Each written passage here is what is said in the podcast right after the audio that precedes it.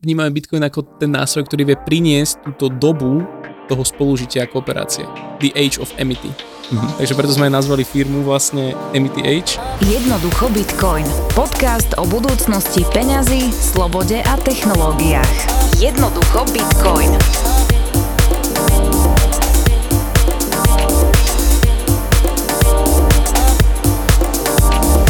Tak Roland, vítaj v Jebečku. Teším sa, že si prijal toto pozvanie. Dnes je taký špeciálny deň. Teším sa, že si v Bratislave, pretože my sme sa naposledy, alebo prvýkrát osobne stretli v Galante.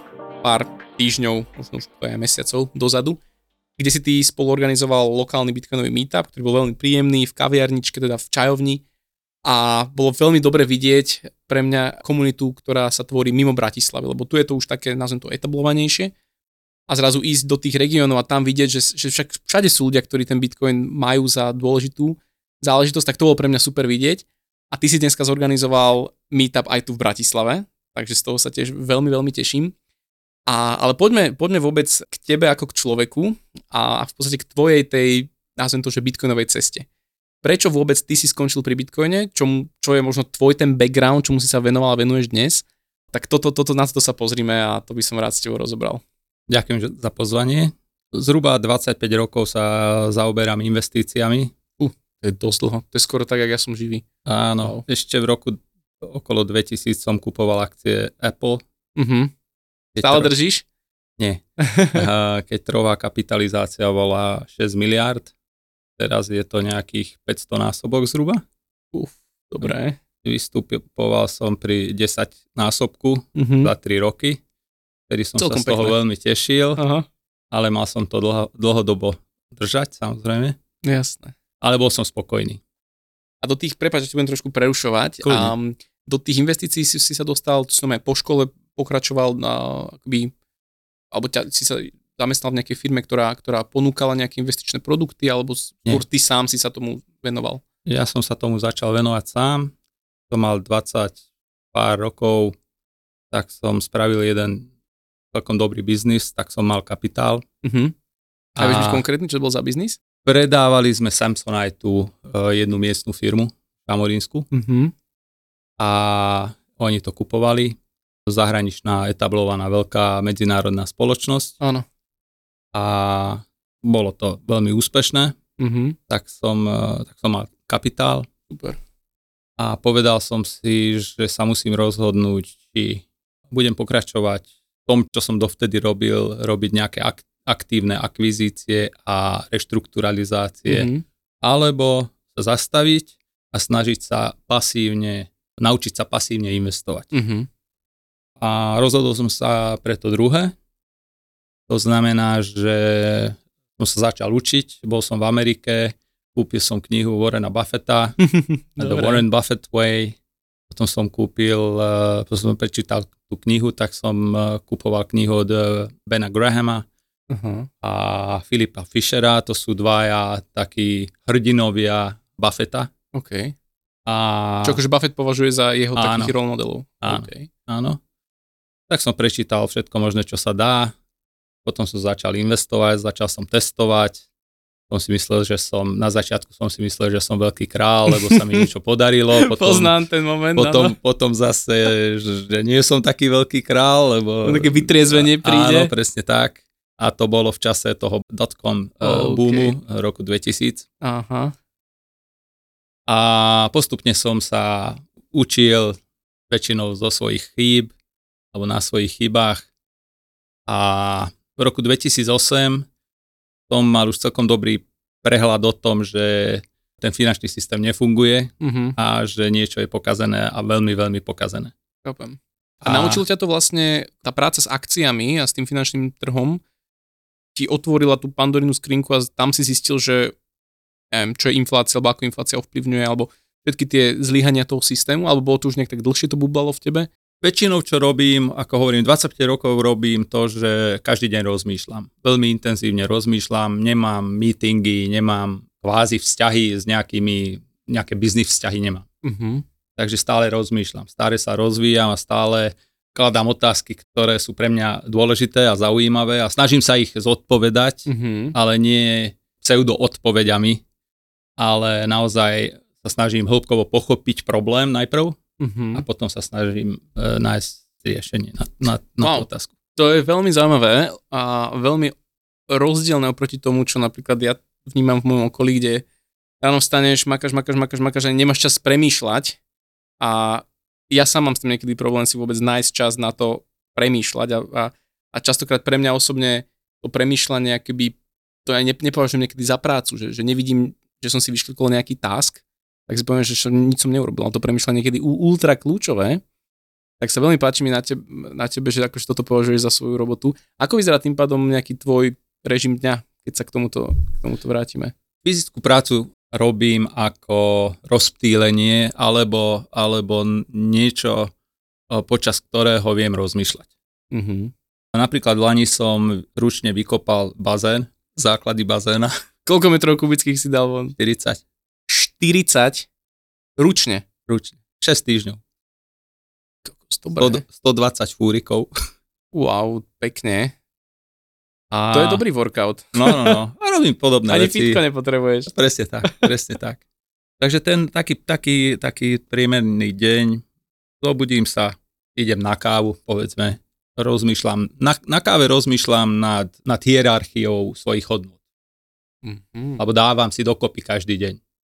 A na základe toho väčšinou ma napadajú kreatívne nejaké, nejaké konkrétne body, čo by som mal prakticky riešiť, ale aj to, čomu by som sa mal venovať, čo sa týka rozmýšľania. To je veľmi fascinujúce. A to, to, to prichádza dosť tak veľmi ľahko a bez, bez nejakej námahy. Takže idem, idem tak tým smerom prakticky. Najmenšieho odporu. OK, tak napríklad dneska si mal tiež takýto rituál ráno? Áno. A- A, Čo, čo bola tá téma na premýšľanie pre teba? Alebo k čomu si dospel dnes? O, nie, dneska som rozmýšľal nad tým, že, že idem na, na podcast a po prvé a po druhé som e, si som rozmýšľal nad včerajšími udalosťami, lebo včera som zorganizoval meetup v Budapešti, tak som bol v Budapešti. Ale čo? Bitcoin ja- meetup. Áno, tak istý meetup. Už som organizoval, to bol tretí meetup tiež. Super. Tak k tomu sa dostanem, ale dokončím myšlienku a Jasné. ja objednám si na ten meetup. Uh, OK, takže som sa, takže dnes uh, som rozmýšľal nad, nad tým včerajším dňom a nad dnešným dňom, že lebo to je, to je pre mňa kvázi stretnutie je niečo vzácne, lebo stretnutia nemávam väčšinou. Uh-huh. Je to tým, že, že skôr ti je lepšie ako samému? Alebo, alebo že čím to Um, je? Lepšie viem analyzovať, keď nemám um, rušivé vplyvy, Uh-huh. keď nemusím komunikovať. Lebo keď človek, človek začne komunikovať, tak už nejakým spôsobom obhajuje nejaký názor. Áno. ale keď človek len počúva, tak má ten luxus nemusieť vyjadriť svoj názor a tým pádom byť bez biasu. Prakticky. Super point. Veľmi súhlasím s týmto.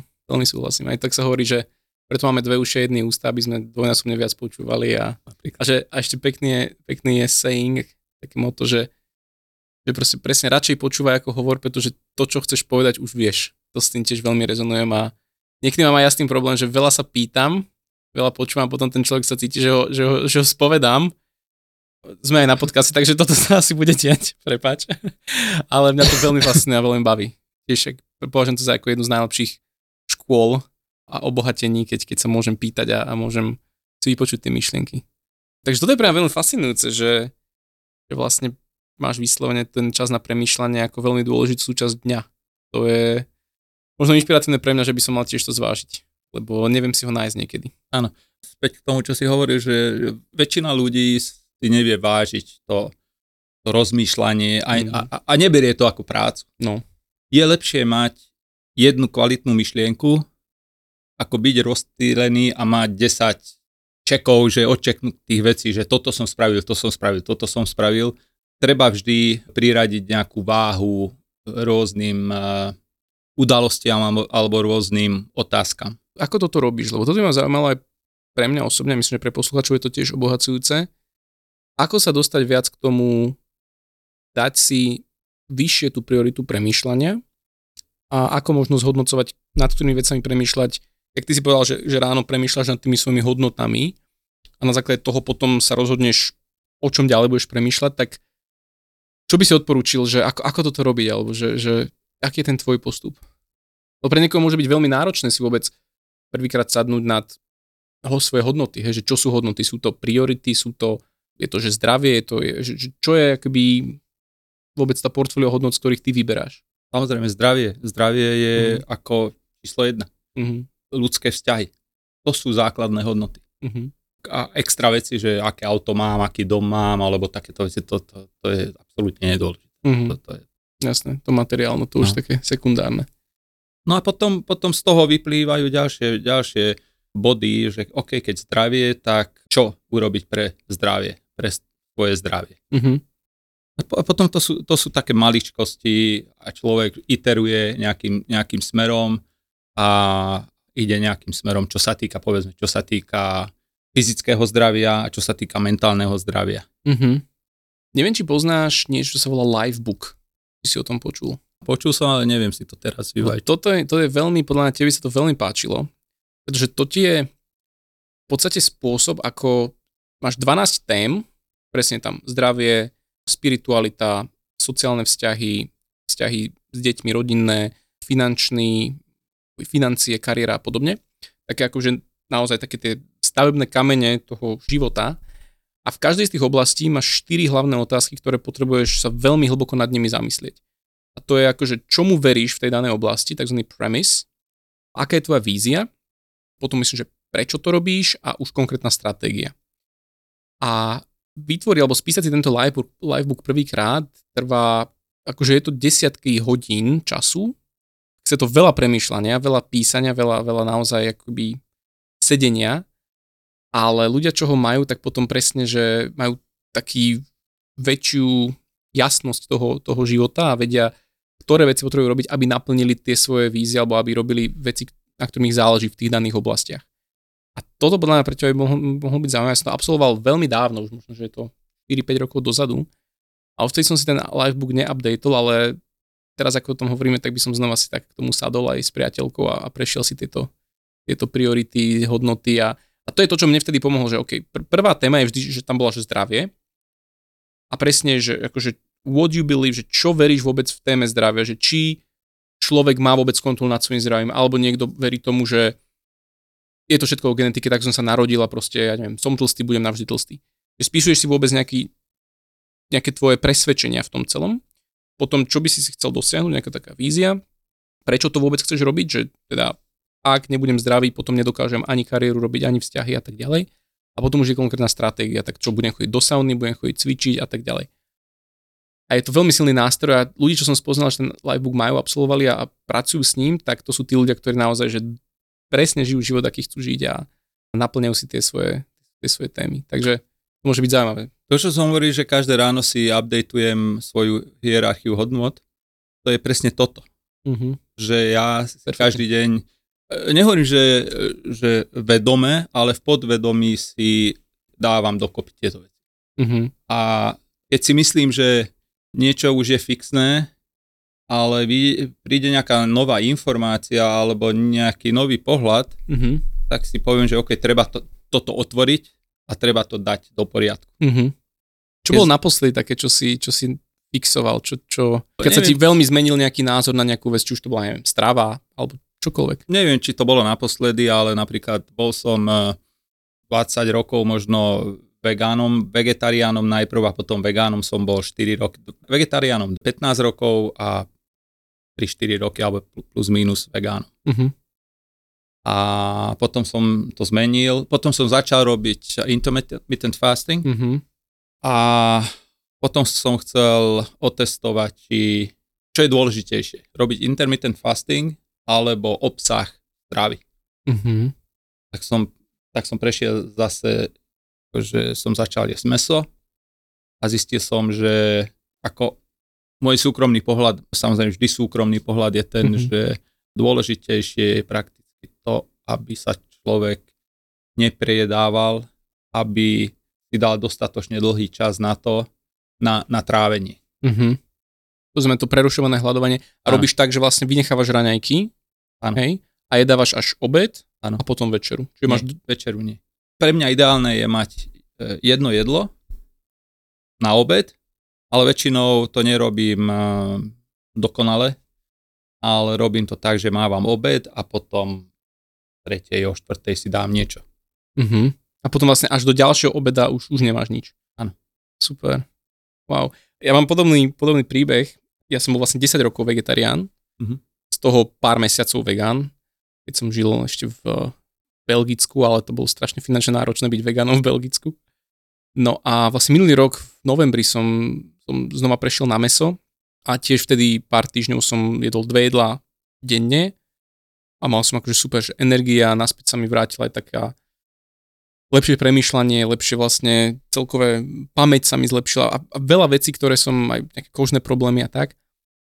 Takže, takže tiež som akoby prešiel naspäť a, a, a experimentujem. Že tiež to téma, ktorú som mal akoby 10 rokov niekde zafixovanú, že OK, som vegetarián, vybavené, neriešim ďalej a zrazu som odbalil tému, ktorá akoby bola tak silne zakotvená na základe nových dát. A toto je vlastne to, čo ja si napríklad aj na sebe vážim, že nemám problém pod váhou nových dát akoby zmeniť, zmeniť nejaký Presne, názor. Presne. A častokrát sa stretávam s tým, že ľudia sú zabetonovaní v nejakom svojom názore a teraz, aj keď im ukáže, že ale pozri, že dáta hovoria iné, nie, to je neviem, konšpirácia, to je zlé. To je proste, že ja zase mám opačný možno problém, možno benefit, že ja veľmi ľahko viem switchnúť, keď naozaj nejaké dáta mi dávajú zmysel, overím si ich a fungujú na mne a napríklad s, s tou stravou, tak to, to sa mi potvrdilo. Hm. Ale ten intermittent ešte by som sa do toho ponoril viac, že, že možno tiež sa mi to javí ako dobrá cesta na vyskúšanie, alebo občas naozaj tie raňajky ani nejak nemám potrebu, keď sa keď dám kvalitné jedlo, meso,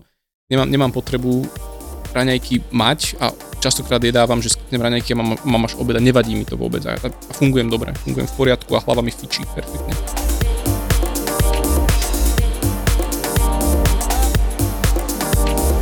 Kedy to prišlo, ktorý čas bol, kedy začal premýšľať možno o tých peniazoch, alebo tá, venuješ sa investíciám dlhšie, tak kedy to bolo také, že, že už si cítil, že OK, ten systém nejde úplne ideálne, bolo to ešte možno predtým, ako vznikol Bitcoin a už si hľadal rie- riešenia, alebo možno to bolo až x rokov potom, ako si to mal?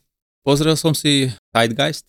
Mhm, to, ja, to aj pre mňa, keď som v 14 rokoch, keď som prestal chodiť do kostola, tak to bolo vďaka, vďaka Zeitgeistu. Áno. No, no vtedy ja som, mňa rodičia tak ako, ako nutili tak akože do kostola, vieš, a ja som tedy videl Zeitgeist a že, hm, ale počkaj, že to mi nejak nedáva zmysel, tak, tak pamätám si Zeitgeista. OK, takže videl si, videl si tento dokument. Áno, a potom som začal uvažovať nad tým, že kurník, naozaj takto, takto fungujú peniaze, že tlačia peniaze a Mhm. mm-hmm. žiadny Voči ničomu vlastne. voči ničomu. Mhm. A v roku 2008, keď prišla kríza, tak už som vedel, že to nefunguje Mhm. a vtedy som dokonca ten trh shortoval. OK. Takže všetci nariekali, a že, že sú v mínuse a tak a ja som shortoval a potom som prešiel do longu, keď to išlo hore. Aha. Tak pekne si Takže- vychytal. Takže Pohyb. som, bol, takže som bol OK. A, a, a vtedy som vedel, že, že to nefunguje. A potom okolo roku 2010-11 mi bratranec OG slovenský Mhm. mi povedal, hovoril o bitcoine, ale absolútne som si to nedal dokopy. Mhm. A je, No, som okay. prepojenie vlastne No, s tým finančným svetom Bitcoinom a týmito vecami. vedel som, že treba riešenie, že Áno. tamto nie je riešenie. A dokonca som spravil aj to, že e, teraz vám to napadá, že som bol v, existuje iniciatíva v Londýne Positive Money. A oni chceli reformovať ten monetárny systém, chceli vybrať rozhodovanie o peniazoch z rúk politikov a bankárov. Mhm. A aj som išiel do Londýna sa s nimi stretnúť, Ale aj som sa stretol, porozprával som sa, ale nedávalo mi to celkom zmysel na 100%. Oni to boli ako to bola nejaká iná skupina politikov, alebo kto to boli? Po, Nie, to bola, to bola nejaká Neziskovka? neziskovka. OK. Áno, áno. Dokonca bol, som bol aj v Bázeli, kde, e, kde sídlili, alebo bývali dvaja, čo propagovali vo Švajčiarsku basic income. Mhm. S nimi som sa tiež stretol, lebo som bol zvedavý, že čo, ako, aký, aký je ich názor Mhm. a istý čas som, som si myslel, že to je riešenie. Mhm. Lebo logicky som dedukoval to, že keď, keď sa tie peniaze tlačia aj tak bez nejakého limitu, tak sa dajú vytlačiť každému Mhm. a dajú sa rozdeliť. Áno. A samozrejme tam je logická chyba. Lebo Po, popíš tú logickú chybu, lebo toto je podľa mňa veľmi kľúčové, kde mnoho ľudí žije stále v takom tom nastavení socialistickejšom, nechcem to nazvať komunistickejšom, ale proste to, že áno, že, že Universal Basic income ako, myslím, že po slovensku je to podmienený príjem, alebo nepodmienený príjem, a, že jednoducho, že toto je cesta a jednoducho, že ľudia na to majú nárok a vlastne však nič sa nestane. Tak kde je vlastne tá logická chyba, aby sme si uvedomili, že není toto úplne cesta? Tak tým, že sa tlačia ďalšie peniaze, tak tým pádom sa len uh, tá pizza delí na viac, viac časti. To je ako ten vtip o, o blond, blondínach, nie? Povedz. Že akože si chce objednať blondína pizzu a Mhm. poviem, že OK, že na koľko častí to máme, roz, máme rozrezať? Na 6 alebo na 8? Mhm. Nie som veľmi hladná, takže na 6. Áno, Alebo som hladná na 8. áno. To je to áno. isté, akože ten pie zostáva ten istý, veľkosť je rovná, alebo teda rovnaká, len sú menšie kusy. Veľmi, veľmi dobre si dal tento vtip, pretože tam, to je veľmi pekné, pretože v tom vtipe si myslím, že každý pochopí iracionalitu toho, že vlastne však ona nemá viac pice, keď to najviac rozdieli, lenže pri tých peniazoch si to neuvedomujeme. My naozaj tlačí sa viac a viac a nám nedochádza, že, že toto je to, čo spôsobuje devalváciu tej meny. A s týmto ja sa často stretávam, lebo predstav že bol som na jednej konferencii o, o peniazoch a to bolo minulý rok, tuto na Slovensku, bol to v čase proste inflácia prišla, všetci hovorili o inflácii.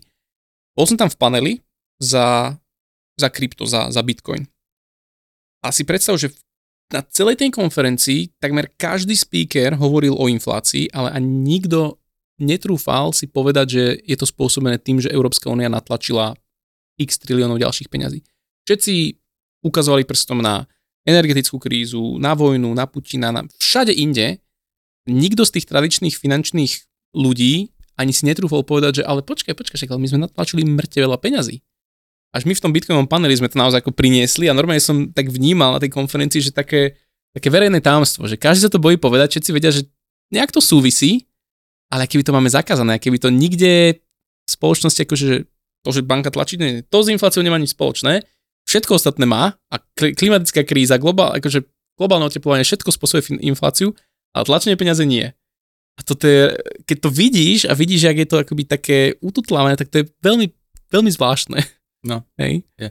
Takže dobrý vtip si priniesol, je to bola super analogia s tou pizzou a presne delenie na viac časti nezvyšuje množstvo koláča, len máme menej a menej z toho celku. presne tak. Takže, takže vtedy vlastne teda, to bol ten 2010 asi rok, kde, kde to tak akože došlo, že toto není úplne OK. Áno.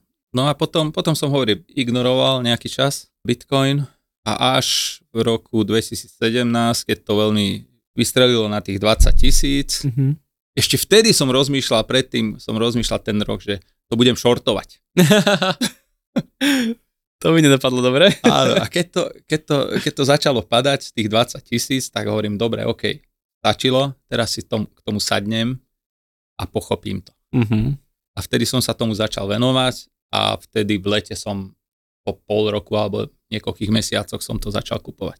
Perfektne. To som sa držal za hlavu, že kurník, čo, prečo, čo, prečo som nad tým neuvažoval, prečo, prečo som sa tomu nevenoval trošku. Počuť, toto si každý povie, normálne, to je, raz keď to cvakne, tak si povieš, prečo skôr nie, prečo nie skôr. Čo boli zdroje, ktoré si najviac používal na, na štúdium? Boli to slovenské vtedy, lebo viem, že v tých časoch moc toho slovensko-českého nebolo, prevažne tie anglické zdroje, tak eh, čo si ty študoval, čo bolo také dobré pre teba? Ja som dosť taký možno netypický v tomto, neviem, ja študujem vždy v angličtine. Tie, tie primárne zdroje. Max Kaiser, Mhm. jeho môžem vyzdvihnúť, lebo on je dosť taký taký kontroverznejší Je. možno, ale veľmi, je veľmi inteligentný a, a veľmi, veľmi dobrý prehľad má o tých veciach. Mhm. Takže Kaisera som veľa počúval v tom čase. Čo ešte? A a ten model som mal celkom OK už, už v hlave, akože vedel som, že to nefunguje, len, len som nevidel, že toto, presne toto je, Bitcoin je riešenie. Mhm. Mhm. A keď som sa tro, tomu trochu začal venovať, tak som, "Kurník, toto je riešenie. Áno, Chápem. toto je riešenie. Čo ťa najviac na tom Bitcoine fascinovalo? Čo bol pre teba možno najväčší taký zlomový bod, alebo najviac také, že neintuitívne, ktoré si potom pochopil? Asi, ináč to poviem.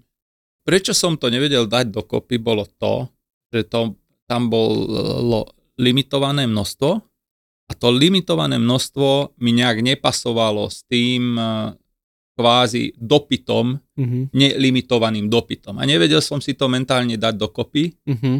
a, a nevyriešil som to, lebo som sa tomu nevenoval. Potom som to pochopil. Uh-huh. Že by to akoby nefungovalo, že vlastne niečo, čo je limitované, že nemôže byť globálna Áno, mena. Uh-huh. áno. Súhlasím, no toto je, toto je veľmi ťažké na pochopenie a hlavne tam musíš priniesť ten element de- deliteľnosti, hej, lebo že to, je, to je to, že ja si tiež pamätám jednu senátorku pred, myslím, minulý rok alebo dva roky dozadu to bolo, kde tiež nevedela pochopiť to, že vlastne keď delíme Bitcoin na menšie a menšie čiastky, tak vlastne není to inflácia. Hej, a toto je veľmi neintuitívne tiež. Áno. Lebo, si, lebo to je presný opak, čo sa deje s peniazmi, že my vlastne zvyšujeme množstvo pred desatinou čiarkou, to je inflácia, ale ako náhle zvyšuješ množstvo za desatinou čiarkou alebo delíš niečo na menšie čiastky, nezvyšuješ toho to, ten počet. A presne tam dávali ten argument s tou pizzou, že keď rozdelíte pizzu na viac častí, nezväčší sa množstvo pice. Ona to nevedela pochopiť. Hej, takže vlastne tá krása toho, že Bitcoin vieme vlastne dneska má 8 desatinných miest a vieme urobiť viac, tak ťažko pochopiteľné, že vlastne to ne- nerobí infláciu. Súhlasím, súhlasím. No to sú také neintuitívne veci. Zmenilo sa tvoje nazeranie potom aj na tie tradičné financie, na to, že, že prestal si sa venovať akciám úplne, alebo, alebo nie? Vždy treba porovnávať uh, opportunity cost. Uh-huh. To znamená, Súhlasím. to najlepšie, druhé najlepšie. Čo je druhé najlepšie? Uh-huh. A myslím, že Sailor hovorí, že uh, you have to bet on the fastest horse. Uh-huh. Takže treba si pozrieť, že ktorý je naj, najrychlejší kôň, Uh-huh. Lebo cena, ktorú zaplatí človek za suboptimálne riešenie, je rozdiel medzi najlepším a suboptimálnym riešením. Uh-huh. To znamená, lebo väčši, väčšina ľudí, a to je o tých mentálnych mod- modeloch napríklad, čo, som, čo sme sa bavili ešte pred podcastom, Uh-huh. že veľa ľudí si myslí, že keď spraví investíciu, poviem, poviem konkrétny príklad, povie si, že OK, tu mám možnosť zarobiť 3%. A hovorím, OK, to, to bude dobré, lebo to sú 3%. Ale ak nevie, nevyberie to najlepšie riešenie, tak cenu, ktorú platí za to, je rozdiel medzi tými 3% a, a tým potenciálne oveľa vyšším ziskom, Uh-huh. ktorý by mohol dosiahnuť Uh-huh. hovorí sa to, tomu po anglicky tiež, že money left on the table. Uh-huh. Takže vždy som inklinoval, pretože ja, ako, ako som hovoril, robím pasívne investície. Ja si nemôžem dovoliť robiť suboptimálne investície. Uh-huh. Samozrejme, to je len jedna stránka, druhá stránka je riziko a treba dávať dokopy potenciálnu návratnosť s rizikom. Súhlasím. Možno ešte popíš trošku pre poslucháčov, čo je to pasívne investovanie. Nie, nie každý možno rozumie tomuto Okay. termínu. Pasívne investovanie to je, to je ako Buffett type investment. To znamená, človek si pozrie nejakú investičnú možnosť, najlepšie sa to vysvetľuje povedzme akciami. Keď človek má akcie, tak, e, alebo je akcia, to, je- to je firma kvázi. Akcia je, je, reprezentuje nejakú časť, majetkovú časť nejakej firmy. Keď ja kúpim 10 kusov akcií Apple, tak mám 10 lomeno počet kusov akcií Apple, Uh-huh. teda som podielníkom Apple. To znamená, že mám právo na dividendy, ak sa Apple rozhodne, že bude platiť di- dividendy a keď firma e, bude úspešná alebo je úspešná a zvyšuje sa hodnota, tá cena akcií, tak, e, tak, tak som zarobil kvázi, alebo som v pluse, podotýkam vo Fiate. Teraz Mhm. stále sa bavíme o, o Fiate. Počítame vo Fiate Áno. je základný rozdiel medzi cenou a hodnotou. Cena je to, čo človek zaplatí, hodnota je to, čo dostane. Uh-huh. Postup pri, pri investičnom rozhodovaní je, pri akciách sa používa napríklad discounted cash flow model. Discounted cash flow je, je cash flow budúcnosti do, do nekonečna, Uh-huh. diskontovaná alebo diskontované cash flow do súčasnej hodnoty. Áno. Lebo peniaze v budúcnosti sú akoby menej hodnotné ako peniaze dnes. Áno, pre, pretože je tam inflačný koeficient, Tak. ktorý, ktorý tam treba nejakým spôsobom dosadiť a samozrejme aj vyargumentovať, že prečo tá Mhm. hodnota. Áno. Uh-huh. A potom, keď sa toto spraví, to je, to je analýza, to je, to je ekonomická al- analýza alebo finančná, tak vyjde na nejaké číslo. A keď vidím to číslo, keď, eh, keď, som, keď som to číslo alebo tú hodnotu správne vyrátal, tak nezostáva nič iné, len si pozrieť cenu.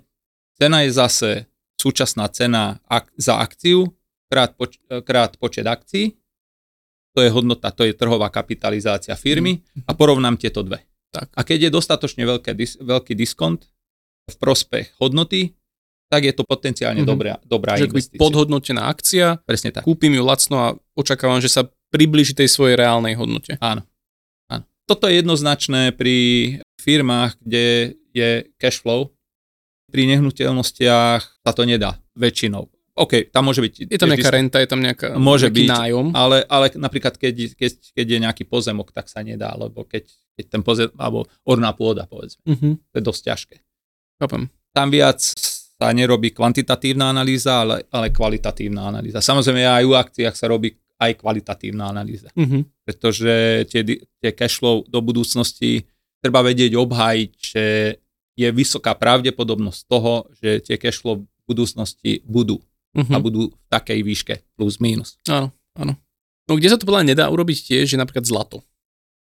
Je, že ako takéto peňažné aktíva, tak ak niekto, ja mám rád, keď niekto argumentuje, že aká je vnútorná hodnota zlata napríklad, alebo bitcoinu, hej. Ty ako z investičného prostredia vieš, že vnútorná hodnota sa nedá rátať z aktív, ktoré nemajú cash flow. Hej, ktoré, ktoré nemajú či už rentu, dividendu, nejakú, nejakú záležitosť takto. To znamená, že vnútorná hodnota zlata ani sa nedá vyrátať, pretože zlato mi sedí v trezore a nezarába viac zlata, negeneruje viac zlata. Hej? Takže ako vnútorná hodnota peňažných aktív ako takých sa nedá rátať. Hej? Ten, ten pojem nemá ekonomický zmysel. A možno ako by si ty odpovedal ako z investičného sveta, keď niekto ti argumentuje, že čo je vnútorná hodnota bitcoinu alebo čo je vnútorná hodnota zlata. V tejto otázke je práve zakopená, zakopaná odpoveď. Pretože čo to znamená, aká je hodnota? Uh-huh. Keď hovorím, aká je hodnota, tak myslíme hodnotu vyjadrenú vo fiate, ale predsa fiat nie je dobrá merná jednotka. Súhlasím. Áno, teraz analogia. Áno, meranie dĺžky. Meter, centimeter. Si predstavme, že ako meter a centimeter bol taký pred 100 rokmi, predpokladám 300 rokmi a tak ďalej. Áno. Aj dneska a o 100 rokov bude presne toľko. Uh-huh. Preto vieme postaviť budovy a preto, preto vieme spraviť nejaké veci, pretože je to Je identické. to definované nemenné. V čase je to nemenné. Uh-huh. Teraz my chceme hovoriť o nejakej hodnote v niečom, čo nie je nemenné. Uh-huh. Uh-huh. Ako keby som sa pýtal, že OK, aká je dĺžka, aký je rozmer tohto obrazu. Uh-huh. Ale neviem, koľko je centimetr. Áno. A ten centimetr je men, sa mení v čase. Hej. Aká je hodnota? Hm? Také dĺžka, áno, proste to, to je, Áno. Alebo môžem, mo- samozrejme môžem povedať, že momentálne. áno. Ale momentálne čo? Akože ja nie, nemám záujem vedieť momentálne, ja chcem vedieť, ako s tým, hovor, ho, hovoria, bitcoineri hovoria, že to je distorted signal. Uh-huh. Tým, že, že sú tie peniaze pokazené, je distorted signal. Nedá sa, nedá sa tým rátať. Uh-huh. Veľmi pekne si to povedal. Úplne s tým súhlasím. Čiže vráťme sa k tomu, keď si povedal, že odpoveď je za, zakliata v otázke alebo zakomponovaná v otázke. Tak ako ty si definuješ tú hodnotu? Alebo že čo je to podľa teba? Je to, za mňa je to nejaká subjektivita a hodnota je za mňa vždy subjektívna. Neexistuje nič také ako objektívna hodnota niečo, vždy je to v nejakom kontexte. A teda opieram sa o tú rakúsku školu ekonómie a Karla Mengera a teóriu subjektívnej hodnoty. Ale ako to máš ty, keď niekto ťa challengeuje s tým, vie, že si povedzme bitcoiner a teraz, OK, čo je tá hodnota bitcoinu? Tak čím, s čím prídeš? Otvoríš tú tému s, s peniazmi, s fiatom, alebo ako, ako to komunikuješ? Všetko je relatívne, ako Einstein, Einstein povedal. Treba relativizovať. Uh-huh. podľa mňa. Poviem na to ďalší vtip. Sice nie som veľmi dobrý e, v rozprávaní vtipov, Ale analogie ti idú, tak to je priatelia vždy sa, vždy sa smie, smejú, keď začnem nejaký vtip, lebo vždy to pokazím, ale nevadí, pokúsim sa. A rabín a katolický farár sú v púšti a dvaja a uvidia leva. A rabín si dá dole ruksák a obuje si tenisky. A farár mu hovorí, že počúvaj, rabín, že pýta sa ho, že prečo to robíš? Veď, čo som povedal, slon? Lev, lev, lev. Lev, OK. Že ten lev je oveľa rýchlejší ako, ako sme my. Že ja, ja nechcem byť rýchlejší ako lev, ja chcem byť rýchlejší ako ty. Áno. veľmi dobre, veľmi dobre. To znamená, že to treba relativizovať. Uh-huh. Teraz, eh, keď, keď rozmýšľam nad nejakými investíciami, tak eh, musím pozerať možnosti. Aké má možnosti a musím tie možnosti porovnávať. A musím vybrať tú najlepšiu možnosť. Uh-huh. A najlepšia možnosť, vždy to má eh, dve stránky, dopyt a ponuka. Áno. Niečo, čo je fixované v dopite, tak už je potenciálne zaujímavé. Uh-huh. Počkaj, ako, ako myslíš fixované v dopite? Čo, čo máš pod tým na no, povedzme uh, zlato. A, alebo, alebo Bitcoin, 21 miliónov. To je skôr v ponuke fixované. Aj v ponuke, sorry. Uh-huh. Ponuke. Tam súhlasím. Okay. Čo sa týka ponuky, keď je to fixované, tak, tak je to zaujímavé. Áno. No a teraz, čo je, čo je fixované v ponuke? Pozemky, povedzme. Uh-huh. Ale pozemky závisia od jurisdiction, kde to je, tam sú ďalšie rizika, ktorý štát, či je ten štát stabilný, zase sa vráti, teda ideme smerom politik, do politiky a to, to tiež nie je dobré. A tam je zvýšené riziko. Uh-huh. A keď človek rozmýšľa, rozmýšľa, tak príde na to, že Bitcoin. Toto je fascinujúce, áno, lebo podľa mňa hneď pred Bitcoinom je zlato a vždy, keď aj učím decka o histórii peňazí a prečo Bitcoin, tak vždy akože zlatu sa venujem veľmi dlho. Aby som vysvetlil a poukázal na to, že prečo ľudia tomu zlatu dôverovali, pretože je tam tá fixovaná ponuka, fixované množstvo a zároveň my sa vieme spolahnúť, že chemicky a fyzikálne my nevieme zrazu vytvoriť to zlato. Ako by sme tu mali nejaký urychlovať častíc, ktorý nám chrli gramy a, kila zlata, tak zrazu už je to úplne iná hra. Alebo keby nám padol meteorit s množstvom zlata, tak čo sa stane s cenou, že sa ich opýtam, čo sa stane, čo by sa stalo s cenou, všetci vedia, že no asi by klesla, lebo by sa ako zvyšilo množstvo zlata. Že oni im, im to dôjde, alebo oni rozumejú tomu konceptu, ale pri fiat peniazoch to akoby strácame tu pojem o tomto. Ale vlastne dôvera v tú chemickú tie chemické a fyzikálne vlastnosti zlata, to je to. No a pri Bitcoin sme ešte o krok ďalej, kde je tá matematická akoby dôvera. Takže, takže súhlasím s tebou, že akoby veci, ktoré sú obmedzené v ponuke, nie len politicky, nie len niekým, kto sa rozhodne teraz kliknúť tlačítko a na, na, nakopírovať viac, tak to je veľmi fascinujúce ako na formu peňazí a na nejaké merítko. Ja. Pozráš sa ty tým pádom na svoje mimo bitcoinovo investičné veci, ak stále také máš. Pozráš sa merítkom bitcoinu? To znamená, že koľko teraz dáš napríklad bitcoinu za kúpu týchto akcií a keby si ich predal o XY, že či vôbec to vygeneruje viac bitcoinu? Rátaš si už takto nejak nejaké svoje návratnosti? Nemám iné aktíva. tak to si môžem takto virtuálne podať ruku, lebo na tom presne rovnako. Ako Takže... okrem, okrem, okrem domu samozrejme. nice. Kedy nastal tento moment? Bol to ten 217 alebo, alebo to trvalo nejaký čas? Uh, postupne. Andreas Antonopoulos to pekne hovorí, že, že tvoja alokácia v Bitcoine je priamo umerná tvojim vedomostiam o Bitcoine. Áno, áno. A veľmi to sú, a úplne s tým, s tým súznem čím viac o tom vieš, čím, čím viac rozumieš a hlbaš, tak tým menej sa bojíš v tom mať väčšiu a väčšiu čiastku. Dokonca človek má FOMO, že má peniaze vo, vo fiate. Presne, teraz, ak boli tie dipy, ak teraz eh, padol Bitcoin, tak tie memečka sa mi strašne ľúbia, že všetci hovoria, že buy the dip, ale ja už nemám za čo, že už všetko sa tam ja. narval, proste už nemám ďalšie peniaze. Takže, no, moja mzda je takisto už v podstate len v Bitcoine. Tým pádom ako moja expozícia voči Fiatu je už extrémne nízka.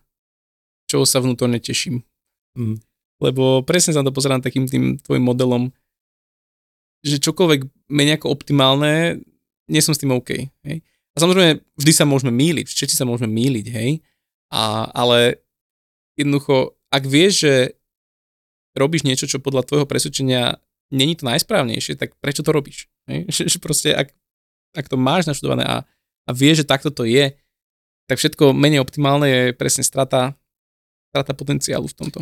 Áno. Nehovoriac o tom, že toto je, doteraz sme sa bavili len o dimenzii nejakého investovania alebo osobnej nezávislosti mm-hmm. a nehovorili sme ešte absolútne o, o nejakom väčšom dobre. Mhm. A to úžasné je na tom to, že, že v Bitcoine sa tieto dve veci spájajú. Mm. To Kde vidíš ty to prepojenie? Toto ma zaujíma, že, že kde je pre teba v tom Bitcoine to väčšie dobro? veľa vecí. Jedna vec je tá, že každý hovorí o tom, že treba zachrániť zem, ale zase máme, celý systém je postavený na tom, aby sa rob, robil opak. Ako to nemôže fungovať. Mhm. Buď Zrýchlená produkcia, všetko. presne tak. Mhm. To, to, je, to, je, to je absolútne nelogické. Nedáva to zmysel. Je to, sa- je to proti sebe, No, súhlasím. čo sa týka Bitcoinu, toto funguje. Mhm. low time pre- preference. Ako je lepšie vyrobiť niečo, čo, má, čo bude fungovať 30 rokov z pohľadu planéty, Mhm. ako každé 3, ro- 3 roky kupovať niečo nové, je to tiež jednoznačné. Súhlasím. A Bitcoin ide, alebo cez Bitcoin človek rozmýšľa tým smerom práve. Mhm. Nízka časová preferencia. Veľmi zaujímavý príklad, neviem, či poznáš, je z prví výrobcovia siloniek, ženských siloniek, tak normálne sú videá čierno-biele na, na, na YouTube vieš nájsť, kde to bolo tak pevné, že oni normálne zaviazali dve autá tými silonkami o seba, snažili sa ako tie auta ísť proti sebe a to nepustilo jednoducho. To, boli, to bol tak pevný materiál, tak dobre to bolo urobené, lenže oni, tá, tá fabrika začala toho chrliť veľa, že zistili, že vlastne tie ženy už nepotrebujú ďalšie silonky, pretože oni sa im neničili.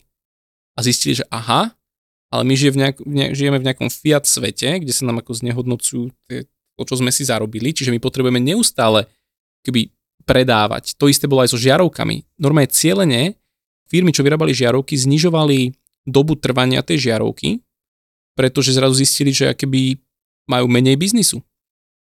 A, a toto je akoby ten, ten zvláštny paradox, že pritom my máme technológie na to urobiť veci kvalitné, dlhotrvajúce, tak aby sme nezaťažovali planétu, pretože nám veci vedia fungovať oveľa dlhšie, ale ten fiat systém nám, Presne nám tak. vlastne ide presne, ide proti nám a Presne núti tak. nás predávať bullshit, predávať vlastne len hlúposti, aby sme získali nové peniaze, pretože tie, čo sme mali pred rokom, už stratili hodnotu. A teraz keď to switchíme naopak do Bitcoinu, ktorý by nám, sú tie deflačné peniaze, tak pre teba je najväčšia motivácia predať niečo čo najskôr a čo najviac a nesnažiť sa teda to predávať postupne, lebo ty vlastne teraz kúpiš ten, ten Bitcoin lacnejšie, pretože o rok bude mať možno o 5% väčšiu hodnotu, keď sa pozrieme na moment o x rokov, kde už tá, ten náraz nebude taký rapidný možno. Čiže vlastne to úplná kontra toho, toho, toho, čo na prvý pohľad chce ten svet, alebo tí politici, že zachránime planetu a na druhý pohľad ten fiat svet ide presne oproti tomu a, a, a hádže pole na podnohy vlastne. Jasné. A tie silonky a šiarovky a to všetko je vidno. A ja si pamätám, keď som sa s otcom bavil, jak uh, v Tuzexe si kúpil koženú bundu a rifle a neviem, či dodnes ešte nemá tú koženú bundu, povedal, že, tak, že v živote nič lepšie, ak by nemal v ruke a trvácnejšie. Áno. A dneska to je presný opak. Takže toto, ako, toto vnímaš ako to dobro tiež, hej? Áno, áno. Mhm. Čo ešte, čo ešte ti tam tak rezonuje? Fíha, Momentálne ma nenapadá, nenapadá nič konkrétne, čo by som mohol vyzdvihnúť, ale, ale je, toho, je toho veľa. Je, Bitcoin je revolúcia kvázi, alebo je to tool, je to, je to prostriedok Mhm. pre ľudstvo dať všetko do poriadku a vytvoriť naozaj pre všetko lepší svet.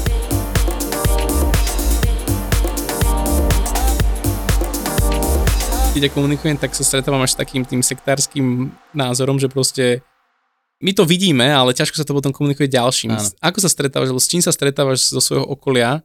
A sú ľudia veľmi skeptickí, vypočujú si ťa, alebo považujú ťa za, oh, to je šialený, ten, ten je označený, alebo a, ako to máš?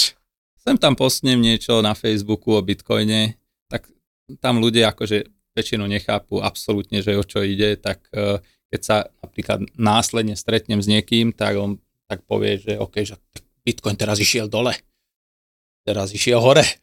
Takže oni absolútne ne, nechápu, nechápu nič okolo toho, tým pádom nie je možné s nimi mať nejakú debatu Hmm. o, o týchto veciach, o takýchto hlbších veciach. Myslíš, že ani nie sú ochotní, alebo, alebo nemajú na to chuť vôbec? Tí, ktorí ma viac poznajú, tak eh, sú ochotní počúvať, to je OK, ale väčšinou, väčšinou sú ľudia povrchní, takže s nimi, s nimi sa ťažko komunikuje. Mhm. No aj preto som, preto som si povedal, že musím ísť, aj keď som dosť introvertný alebo viac introvertný a nevyhľadávam nejakú spoločnosť ľudí väčšinou. Som si povedal, že musím ísť do, do ofenzívy a začať niečo robiť, niečo aktívne, aby, aby som prispel k tomu, aby som vytvoril okolo seba postupne nejaký svet, ktorý chcem mať. Tak. A ten, ten Bitcoin je univerzálny prostriedok, teda nie len univerzálny, ale globálny prostriedok. Môžeš použiť hoci kde, Mhm. môžeš použiť hoci ktorej krajine, hoci kde. Mhm. Tak povedz mi tú skúsenosť eh, zo včerajška z tej, eh, z tej Budapešti. Koľko vás tam bolo, ako to prebiehalo? Včera nás tam bolo sedem, ale boli tam traja, traja noví, kvalitní ľudia. Mhm. Bol som veľmi spokojný, lebo nerobím tomu nejaký veľký marketing. Rozmýšľal som nad tým, keď som, keď som toto začal organizovať aj na Slovensku, ale aj v Budapešti, že čo chcem. Chcem tam mať viac, veľa ľudí, takých, čo, čo sú noví, alebo no-coinery, no-coinery, alebo shitcoinery, alebo chcem takých, ktorí, ktorým netreba vy- vysvetľovať základné veci. Tak som si povedal, že skôr to, to posledné, Mhm. a aj preto som nechcel robiť nejaký veľký marketing. Mhm. Takže som spravil len toľko, že som to postol na, na Twitter. Existuje skupina na signály, čo som vytvoril a existuje, v Maďarsku existuje skupina na Telegrame, tak tam som to postol a počas tých troch meetingov som sa stretol zhruba taký, s takými 30, 25 až 30 ľuďmi, ktorí, ktorí sú doma. A to je super. Dobre, akože už sú, už prešli tieto základy a už sú na tom Áno, hĺbšom áno, vnímaní Bitcoinu. áno, áno. Super. A začal som to aj kvôli tomu, lebo chcem e, vytvoriť postupne, sa chcem učiť prezentovať. A rozmýšľam nad roz, rôznymi use casami. Akože pre človeka, ktorý pracuje každý deň a nemá našporené nič, pre toho človeka musíš vysvetliť ten Bitcoin iným spôsobom ako niekomu, kto, kto chce investovať a má na, investi- na investovanie peniaze. Mhm. Alebo fiat. Súhlasím. No a rozmýšľam nad tým, že ako, ako. Čomu si dospel zatiaľ? Alebo že, že kde si aktuálne v tomto? Mm, to je taká výzva pre aj mňa ako Bitcoinového edukátora, ktorý Mhm. mm-hmm. si tomu už nejaký čas venujem, že stále hľadám tie lepšie spôsoby, ako to komunikovať. A, ale zaujímavé ma, kde si ty dospel, alebo že ako to máš teraz. Najprv som vychádzal zo seba, lebo som si myslel, že, že okay, každý má niečo našporené a OK, že chce investovať a že keď chce investovať, tak nech to dá do Bitcoinu. Uh-huh. A som rozmýšľal vtedy ako zjednodušenie, že OK, daj tam 50% alebo nejaké signifikantné percento. Som rozmýšľal, že kurník naozaj, ten, ten čo nechápe, že o čo ide, tam tá alokácia, 50% na alokácia nie je adekvátna. Toto je Mhm. vysoká alo- alokácia, nebude spať človek, alebo bude nervózny, že čo sa deje kvôli tej volatilite Uh-huh. a hovorím, to nie je dobré riešenie. A potom som postupne dospel k názoru, že asi najjednoduchšie je dosiahnuť to, aby hoci kto get off zero. Uh-huh. Aby mal niečo. Za euro, za 5 eur, za 10 eur. Čo neboli. Čo mu, čo mu nebude chýbať. Uh-huh. Áno. OK, ide, niekto ide na kávu každý deň, OK, 2 eurá, kúp si za 2 eurá. Uh-huh. Potom, keď už máš, už, už máš zvládnuté to, že máš wallet, máš tam nejaké satoši, tak buď začneš nad, nad tým uvažovať, alebo nie. OK, keď nie, tak stále tam to máš, Uh-huh. ale keď ťa to bude zaujímať, tak budeš rozmýšľať nad tým a môžeš spraviť ďalšie kroky. Uh-huh. No na to som vymyslel, vymyslel, OK, som ro- rozmýšľam stále urobiť Bitcoin workshopy, Uh-huh. kde tiež neísť do hĺbky, ale maximálne za 30 minút vysvetliť základy. Takto spraviť, takto si stiahnuť wallet, takto, si, takto zaplatiť, takto prijať peniaze, Bitcoin a možno nejaké základné veci o peniazoch, o finančnom systéme. Uh-huh. Treba poukázať na to, že čo nefunguje. Áno. A na čo, čo rieši Bitcoin.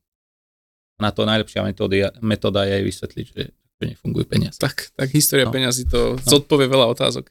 Ja sa s týmto tiež borím aj, aj na Roatáne, kde vlastne, že my máme zvládnuté tú edukáciu Bitcoin, že ja viem toho človeka zobrať z bodu 0 do bodu, kde chápe privacy, non-KYC, že, že tie veci, ktoré my už, už, už im rozumieme. Ale s čím sa najviac borím je vlastne, keby tá cieľová skupina ľudí, ktorí keby oni ne, si neuvedomujú presne ten problém s tými peniazmi. Hej? Pretože buď ho necítia a tým pádom nemajú problém, nepotrebujú bitcoin v úvodzovkách, alebo ani nevedia, že ten problém existuje. Niekde ho pociťujú, napríklad stoja v rade v banke 30 minút len aby depozitli niekde peniaze hej? a myslím, že toto je akože takto to má fungovať.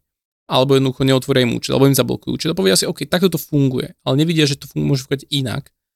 A teraz ako týchto ľudí, toto je s tým, čo sa non-stop borím, ako tých ľudí, ako im tým ľuďom vysvetliť, že je tu Bitcoin, ktorý vám môže pomôcť. Lebo potom my už tú Bitcoinovú edukáciu, to, to už vieme robiť. Hej? To je akože check, tam máme rôzne formy, ako, ako to tie workshopy riešiť, ale vôbec motivovať ľudí prísť, tak aby mali ideálne motivácie také tie správnejšie, to nazvem, že nie úplne, že len idem zarobiť, ale niekedy aj toto je tá motivácia, ktorú sa človek dostane dnu a potom pochopí tie princípy.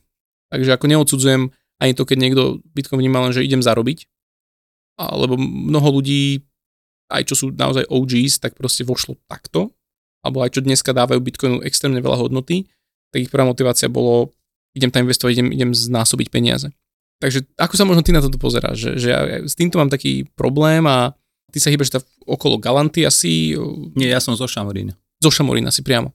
Takže hýbeš sa tam v komunikácii, či už Budapešť, Čamorín, tak e, ako tam vnímaš možno toto, že tam tie motivácie ľudí, alebo keď už niekto príde za tebou, že chce sa učiť, už ten človek rozumie tým problémom finančného systému, alebo zatiaľ je to, zatiaľ ešte nemá tie oči tak otvorené? 99% ľudí nerozumie tomu. Absolútne nie. Mm-hmm. Absolútne nie. Preto som dosť, dosť ako na tej úrovni vytvárania tých use caseov, alebo presnejšie pochopenia jednotlivých skupín ľudí. Áno, ako som hovoril, niekto, kto minie celý, celú svoju výplatu každý mesiac, pre neho zvyšovanie hodnoty bitcoinu nie, je nerelevantná informácia. Uh-huh. Pretože on nikdy nie je v bode, že má, alebo nikdy nie je v bode, že by mohol mať dlhodobo bitcoin. Uh-huh. Pre neho to nie je relevantná investícia relevantná informácia. Uh-huh. Pre neho môže byť niečo, niečo iné zaujímavé. A to je, to je povedzme CBDC alebo teda nebezpečenstvo súvisiace so CBDC. Uh-huh. Ale nemám, tieto veci nemám doriešené tiež. Jasne, Ako rozmýšľam na ním. Iba. Stále, stále rozmýšľam, stále, stále iterujem, že akým spôsobom, ako na, na toho konkrétneho človeka. Uh-huh. Ešte ja teraz mám takú zaujímavú taký zaujímavý use case, ktorý chcem rozpracovať aj v rámci našej METH firmičky a edukácie, že stretol som sa Paraguaji s, vlastne s človekom, ktorý bol starosta Asuncion, čo je hlavné mesto Paraguaja, x rokov dozadu a teraz v minulom roku kandidoval aj na prezidenta, skončil nejaký tretí a je to vlastne, on je z libertariánskej strany, on je ultra libertarián, ale on založil prvú nadáciu Paraguay, Fundación Paraguaya. Perfektný chlap, Martin Bird sa volá, Martin Burt, napísal knihu Who Owns Poverty? To znamená, že kto vlastní chudobu. A on posledných 30 rokov sa venuje téme chudoby a vymyslel v podstate nástroj na meranie chudoby, kde človek sám seba vie ohodnotiť v 50 indikátoroch troma svetielkami, alebo červená, žltá, zelená nazýva to, že poverty stoplight, akože jak semafor, hej, semafor chudoby to nazvime po slovensky a vlastne človek sám definuje svoje, svoju situáciu, v ktorej sa nachádza. Červená je, že som chudobný, alebo že very poor, žltá je poor a zelená je non-poor, čiže nie je tam, že rich, ale že, že nechudobný už, aj, aj tak nazýva. Pretože veľa rôznych indexov, ktoré merajú chudobu, či už od OSN a rôznych týchto obrovských nadácií alebo inštitúcií, tak označí nejakú lokalitu, nejaké mesto nejakým číslom. Alebo teba ako rodinu jednotlivca 9,2. Ale Martin, vlastne som sa s ním bavil, že teraz si predstav, že ideš autom a auto ti začne blikať, ale namiesto toho, čo ti, čo ti ukáže, kde je problém, ti povie číslo 8,4. A ty nevieš, čo to znamená. ten index chudoby vlastne ti nič nehovorí. A preto vlastne on vymyslel takéto, a to trvalo x rokov a iterácia v knižke, čo napísal, celé popisuje, perfektná kniha, je vlastne, že aby človek sám si definoval, čo chudoba pre ňo znamená, ako sa z nej dostať a, a nečakal, že teraz vláda mu vyrieši problém, čaká na to, že budú mu liať peniaze, lebo že najväčšia pasca pre, pre chudobných ľudí je, keď sa stanú keby súčasťou nejakej charity a už potom ani sa im nechce výjsť z tej chudoby, lebo len keď sú chudobní, dostávajú peniaze. Hej? To je úplne presne takéto kontra, sme sa bavili, ten fiat versus toto. No a čiže vymyslel tento Poverty Stoplight, dá sa to aj pozrieť na Google a teraz to chcem doniesť uh, na Roatan a tamto etablovať. Ale zároveň som sa s ním bavil vytvoriť niečo ako Bitcoin Stoplight, čo je vlastne nástroj na toto a to si presne podľa mňa trafil klinček po hlavičke, že predtým ako človek možno Bitcoin začne vnímať ako relevantný, tak môže sa nachádzať v situácii, kedy nemá ešte ani tú kapacitu si niečo sporiť v ňom. Nemá možno aj tú časovú, pretože si uvedom, alebo musí riešiť rodinu, dve práce a podobne. Ale keby sa vedel zmerať, že, aha, že tu sa nachádzam a na to, aby som sa v tej finančnej gramotnosti dostal ďalej, tak najskôr potrebujem vyriešiť toto, toto, toto a zrazu to má zmerané a zvedomené, tak to môže byť podľa mňa veľmi zaujímavý prvý krok na to, aby sa postupne k tomu Bitcoinu vedel dopracovať. Takže takéto niečo v najbližšom možno roku, dvoch by sme chceli vytvoriť a uvidím, či to vôbec bude dávať zmysel, musím nad tým zamyslieť, ale Martin vlastne povedal, že sa mu to veľmi páči, on je taký tiež ako bitcoiner, to nazvime. A takže uvidíme, že toto môže byť nejaký nástroj, ktorý vie potom či už aj na Slovensku fungovať, alebo v zahraničí, možno v tých krajinách, kde tá chudoba je väčšia, ale čak na Slovensku sú tiež regióny, kde to není úplne rúžové. Takže som toho som chcel priniesť, veľa, veľa rozprávam, chcem nechať teba rozprávať, ale len aby si tá vedel, že ako čo teraz riešime a potom jedného ja dňa... rád počúva. Sme na tom rovnako. Tak jedného dňa to môže byť ako nejaký možno relevantný nástroj, lebo to, čo sa Martinovi podarilo a si predstav, že ten jeho nástroj, ten Poverty Stoplight, bol vybraný Európskou úniou ako jediný nástroj, alebo jediné vlastne riešenie na chudobu z Južnej Ameriky, hej, že Európska únia buď si robí nejaké svoje veci, alebo z iných krajín to zoberie, tak z Južnej Ameriky jeden jediný nástroj zobrali, to je práve ten jeho, aplikovali to v Európskej únii, alebo začnú to aplikovať v troch krajinách. A to je Bulharsko, Rumunsko a Slovensko. A keď som povedal, že som zo Slovenska, tak on, že nemyslíš vážne, že, že teraz akože toto sa tam bude aplikovať práve v spolupráci s rómskymi komunitami a podobne. Takže už tento jeho nástroj tu bude a je v nejakých 47 krajinách už akoby aplikovaný s rôznymi nadáciami a NGOs a podobne. No a práve chcem v rámci našej MTH Academy to zobrať na Roatán a, a pomôcť etablovať, lebo tiež vnímam to, že spolupracujeme, Roatán je zaujímavý v tom, že má kontrasty, že sú tam aj veľmi bohatí ľudia, ktorí tam prišli z Ameriky, z Kanady a majú tam svoj dôchodok. A samozrejme lokálci, tiež je tam nejaká stredná vrstva, ktorá tam akoby zarába, žije z turizmu, ale zase je tam mnoho ľudí vo veľmi veľkej chudobe ktorí nemajú ani tam akože kanalizácie, že, že naozaj veľká chudoba. A zistím, že vlastne ja by som veľmi rád tým ľuďom ukázal benefit Bitcoinu ako takého a, a, a tvrdých peňazí, akože tých lepších peňazí, ale uvedomujem si, že vlastne pre nich to zatiaľ absolútne téma, lebo oni aj keby to chceli riešiť, nemajú tú kapacitu vôbec, lebo potrebujú sa uživiť, idú loviť ryby, aby mali nakrmiť, mohli nakrmiť rodinu a podobne. Čiže pre nich, namiesto toho, aby som im tlačil Bitcoin do krku, že skôr mi dáva zmysel vôbec im pomôcť, keby najskôr von z tej chudoby, aby oni sami sebe vedeli pomôcť vďaka aj takémuto nástroju. A potom možno, že prídu do momentu, kedy už vedia riešiť savings a nejaké úspory a zrazu už tam si nejak, ako je tam tá noha vo dverách, že aha, pri úsporách môžete zvážiť aj Bitcoin a my vám s tým, my vám s tým vieme pomôcť. Hej, lebo dovtedy vlastne ten človek, pre neho Bitcoin je úplne, že to je scam, to je, to, to nemám na to čas, kapacitu, nič. Hej. Častokrát ľudia nemajú ani smartfón, aj keď prekvapivo aj tí tam najchudobnejší tie smartfóny majú častokrát. Takže toto je teraz taká akoby mentálna vec, ktorú sa tak zapodievam, že ako tým ľuďom pomôcť viac a možno, že vymyslieť niečo alebo spojiť ten poverty stoplight s nejakým takýmto bitcoin stoplightom a mať ten nástroj na, na vôbec valuáciu alebo teda ohodnotenie toho tvojho jednak bitcoinového know-how alebo celkovo tej finančnej gramotnosti, že ja to mám veľmi vágne v hlave a bude to vyžadovať veľa času presne sedieť a premýšľať, ako, ako teda robievaš a uvidíme, čo z toho vznikne. No.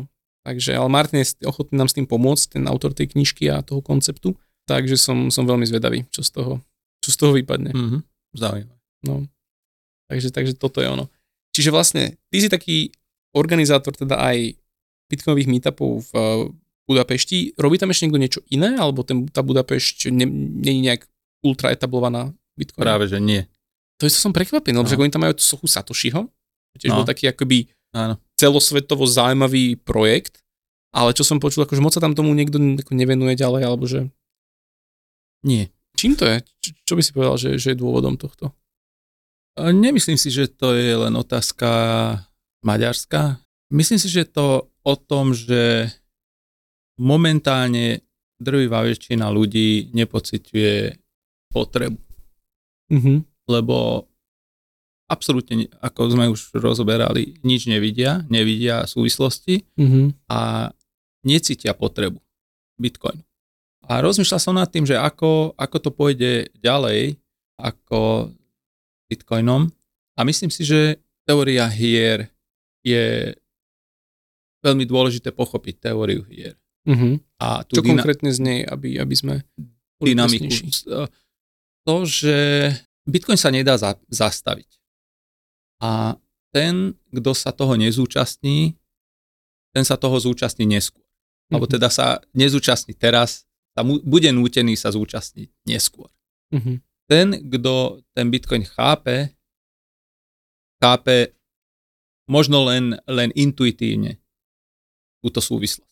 Mhm. A ten sa chce zúčastniť. Jednoduchí ľudia, ktorí nechápu absolútne súvislosti, nie sú v tom bode. Pretože nevidia. Tento základný aspekt tiež nevidia. No. Je potom naša úloha im, tom, a nie že úloha, ale je ten prvý krok im pomôcť to vidieť, alebo napríklad Juraj Bednar dal uh, dneska zaujímavý článok, nejaké kroky adopcie a on, že akože on vníma, že Bitcoin už vyhral, že Bitcoin už naozaj rieši problém a on nepovažuje za nutné časti adopciu štátov, adopciu a, veľkej časti populácie, firiem a podobne. Čím ako ja s ním do veľkej miery súhlasím v tomto. Potom sa za- zamyslel aj nad svojou motiváciou a nejakou takou, že čo, čo vlastne mňa motivuje tých ľudí učiť o tom Bitcoine, lebo ja by som veľmi rád, aby to, čo ja vnímam ako perfektný nástroj, aby čo najviac ľudí používalo, ale potom akože mám im otvárať to, čo oni nevnímajú ako problém a mám im povedať, že zatriasť tým človekom, že počuj, že peniaze sú pokazené. Alebo skôr ho nechať tak, že možno na to príde sám. Tak s týmto sa tak borím v hlave, že Teraz som nad tým uvažoval, lebo som sa trošku venoval tomu, že dneska sa stretneme, tak hovorím, mm-hmm.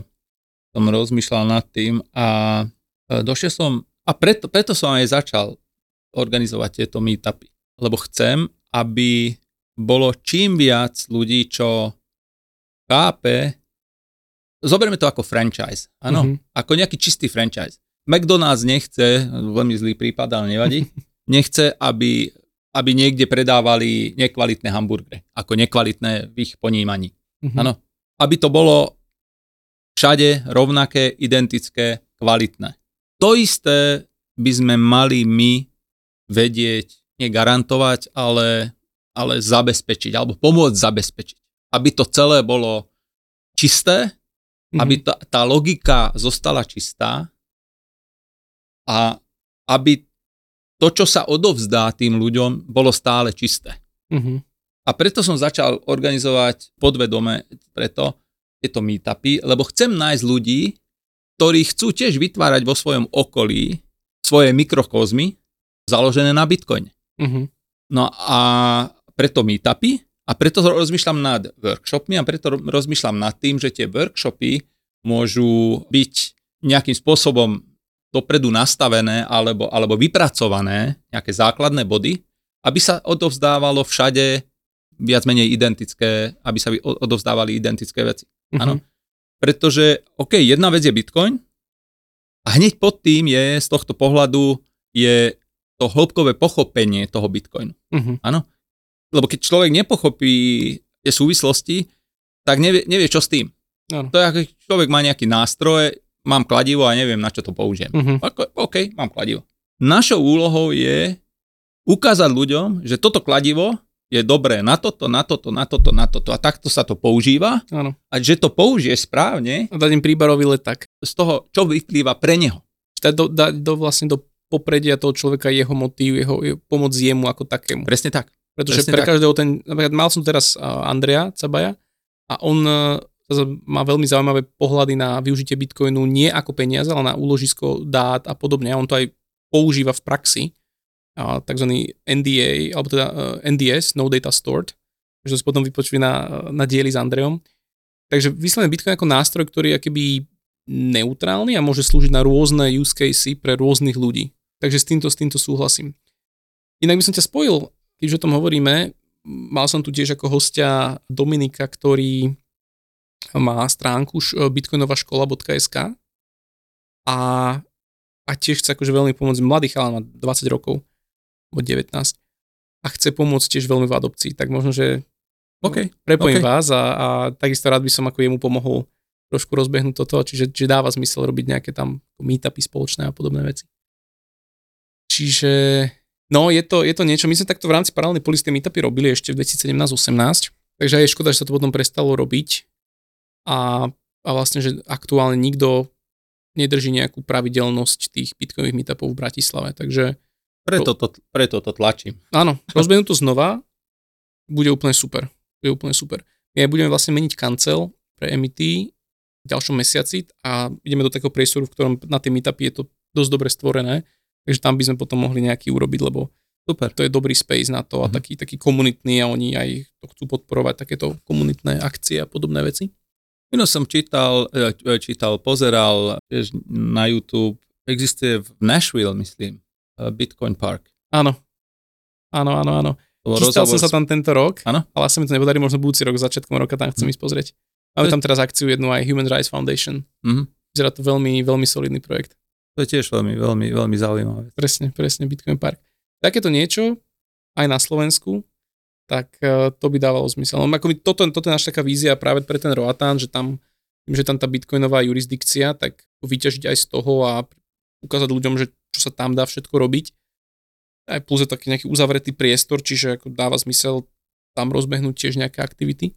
Ale no je to, je to náročné z toho hľadiska presne ako keby tomu človeku vysvetliť, na čo ten nástroj funguje. Hej lebo pokiaľ oni ten problém nevidia, nevnímajú alebo ho nemajú, a v Európe je to podľa ešte ťažšie, keďže všade tu máš banky, každý ti otvorí účet za lacno a poplatky sú relatívne nízke, kartové transakcie nestoja tak veľa, teba ako konzumenta to vôbec neboli, proste aj takto aspa berie obchodník tie náklady s tým spojené. Tak si vravíš, že na čo má vôbec riešiť Bitcoin? Takže je to ešte o to ťažšie vôbec ukázať, že Bitcoin není len na špekuláciu, ale môže slúžiť na iné veci. No. A ďalšia vec, e, to kladivo nebol veľmi dobrý príklad, lebo Bitcoin sa dá použiť na toľko vecí, skôr ako, ako mobil. Švajčiarsky nožík. Alebo švajčiarsky nožík, áno. Áno, áno, áno. Je, že kladivo, no tak aj s kladivom by si vedel byť kreatívny, keby chceš. áno, áno. Ale hej, chápem, dáva, dáva zmysel, čo hovoríš.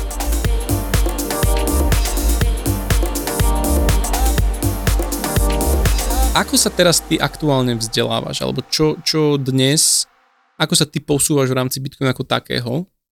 Čo sú pre teba nosné zdroje, čo odporúčaš ľuďom, ktorí možno už sú trošku hlbšie, lebo máme poslucháčov, ktorí sú tak na začiatku v tom bitcoine, možno už niečo sa hlbajú hlbšie a pre tých poslucháčov, ktorí chcú ísť do hĺbky, čo by si ty odporúčal ako, ako nejaké zdroje? Samozrejme prísť na meetup určite. Jasné. Ten vonkajší svet je zrkadlo vnútorného sveta. To znamená, že keď ten vnútorný svet je čistý a logický a dáva zmysel, tak ten vonkajší svet tiež dáva zmysel keď si zmením ten vnútorný svet a ten vnútorný svet postavím na pevných základoch, pozitívnych základoch, tak to viem vyžarovať mm-hmm. smerom von. To znamená, to, čo ja robím, je, je vytvá, ako som hovoril, vytváram a iterujem stále svoje mentálne modely celej hierarchii svojej existencie. Čo sa mm-hmm. týka aj, aj najhlbších otázok, aj nejakých menej dôležitých otázok to by som odporúčil každému, aby, aby robil. Uh-huh. Nejaký hack k tomu dať, že ako, ako na to? Viem, že na začiatku sme sa trošku o tom rozprávali, ale vieš, pre, pre mnohých to môže byť také, že kde začať? Uh-huh. Hĺbkovo pochopiť a uvedomiť si ten finančný systém, že je to podvod. Uh-huh. To treba hĺbkovo pochopiť. To je, to je jednoznačne, to je, to je krádež, podvod. Uh-huh. A samozrejme, keď, keď človek prvýkrát toto po, počuje tak, oh, to sú veľmi silné slova, čo si to sa opovažuje takéto veci hovoriť, veď to není pravda, veď Áno. takto to funguje a tak ďalej. Je to podvod. Mm. Len ako na to prísť? Ako, ako človeku, ktorý presne reaguje takto, že a konšpirátor alebo, alebo nejaký hejter a takto, kam ho poslať, alebo, alebo čo by ten človek mal už naštudovať, alebo ako sa zamyslieť nad tým, že ako pochopiť, že to je podvod. Ako, ako najľahšie, najrýchlejšie človeku vysvetliť, že, že je, to, je to ofuk. Neviem. Možno hrať, e, možno povedať im, aby, aby si zahrali Monopoly. A nech jeden je bankár, kto má stále peniaze a kto môže tlačiť be, peniaze bez problémov a, a on sa tiež aktívne zúčastní, síce nepoznám veľmi tú hru, ale nech sa ak- aktívne zapojí do hry Áno. a skúpi všetko. Mhm. A bude mať všetko a zostat, ostatní nebudú mať nič a on bude mať všetko. Presne takto to funguje. To nie je abs- absolútny, žiad, absolútne žiadny rocket science. To, je, Mhm. to, je, to je veľmi jednoduché.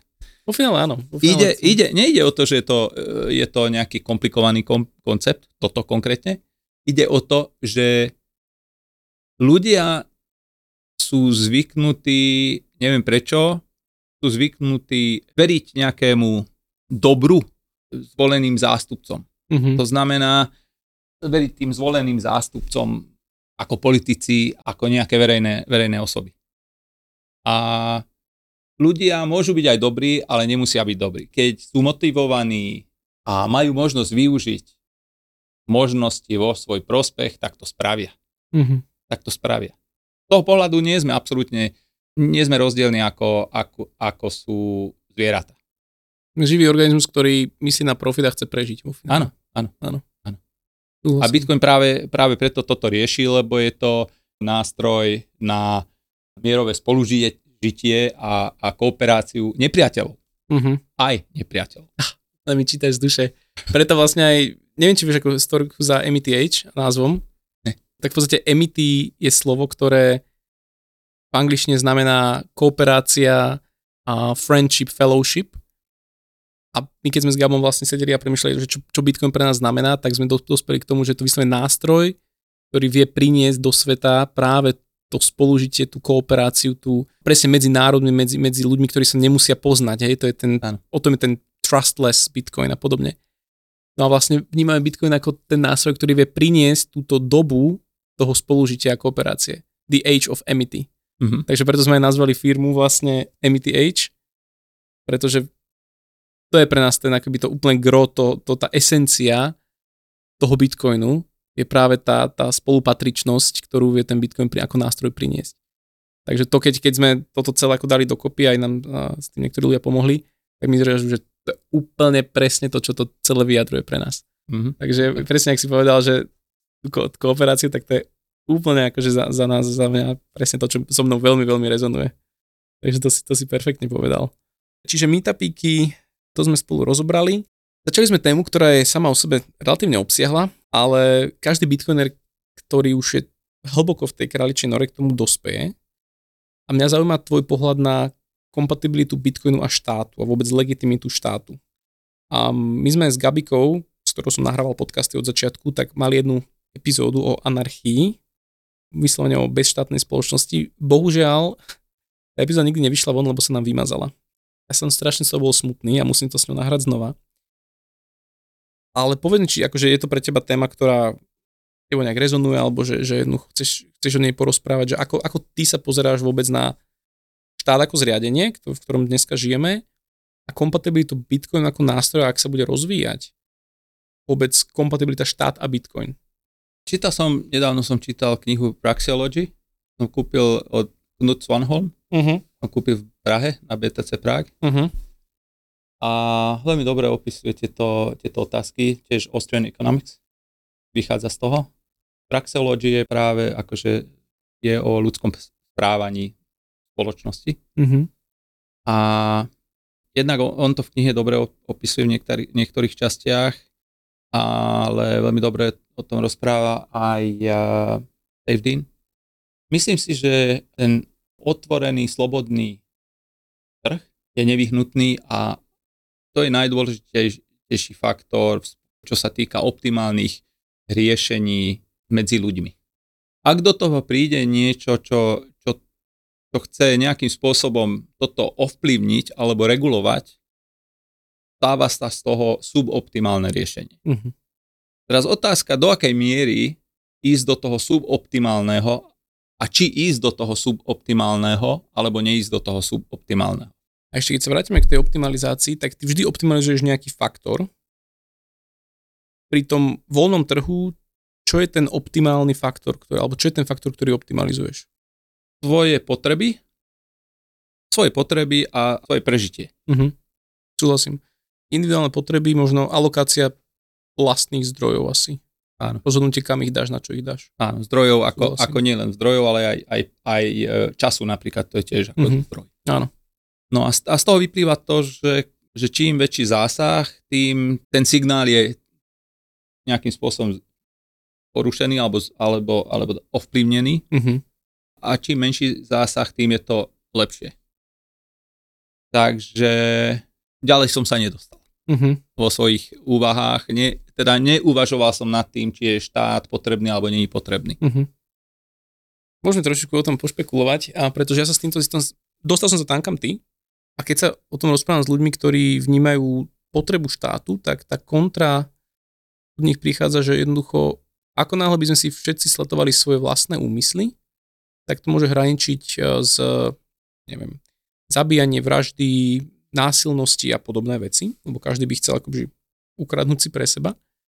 A tým pádom, že ten štát je nutný, aby vlastne držal tých, tých, tie pudové reakcie v nejakom pate alebo v nejakom, v nejakom bezpečnom mantineli. A že preto ten štát potrebuje, aby on povedal, že toto môžete, toto nemôžete. A, a musí si od teba zobrať zdroje, aby to mohol celé financovať. Hej? Ako na toto by si reagoval? Alebo ako, ako logicky, keď, keby si, keď o tom uvažuješ, tak čo, čo, čo, čo ti napadá pri takomto protiargumente? Um, dosť som čítal od Jasona Loweryho. Mhm. To je Software? Ten, prosím? Software? Nečítal som knihu, ale ako čítal Od neho v nejaké veci? ako myšlienky. Áno. A dovtedy som nad tým absolútne neuvažoval, že, že je povedzme dôležitá, či je dôležitá alebo není dôležitá armáda. Mhm. Alebo policia, alebo niečo také. Nemám, ani teraz nemám jednoznačný názor, že áno alebo nie, neviem. Mhm. Ale, ale má tam zaujímavé pohľady a zaujímavé argumenty.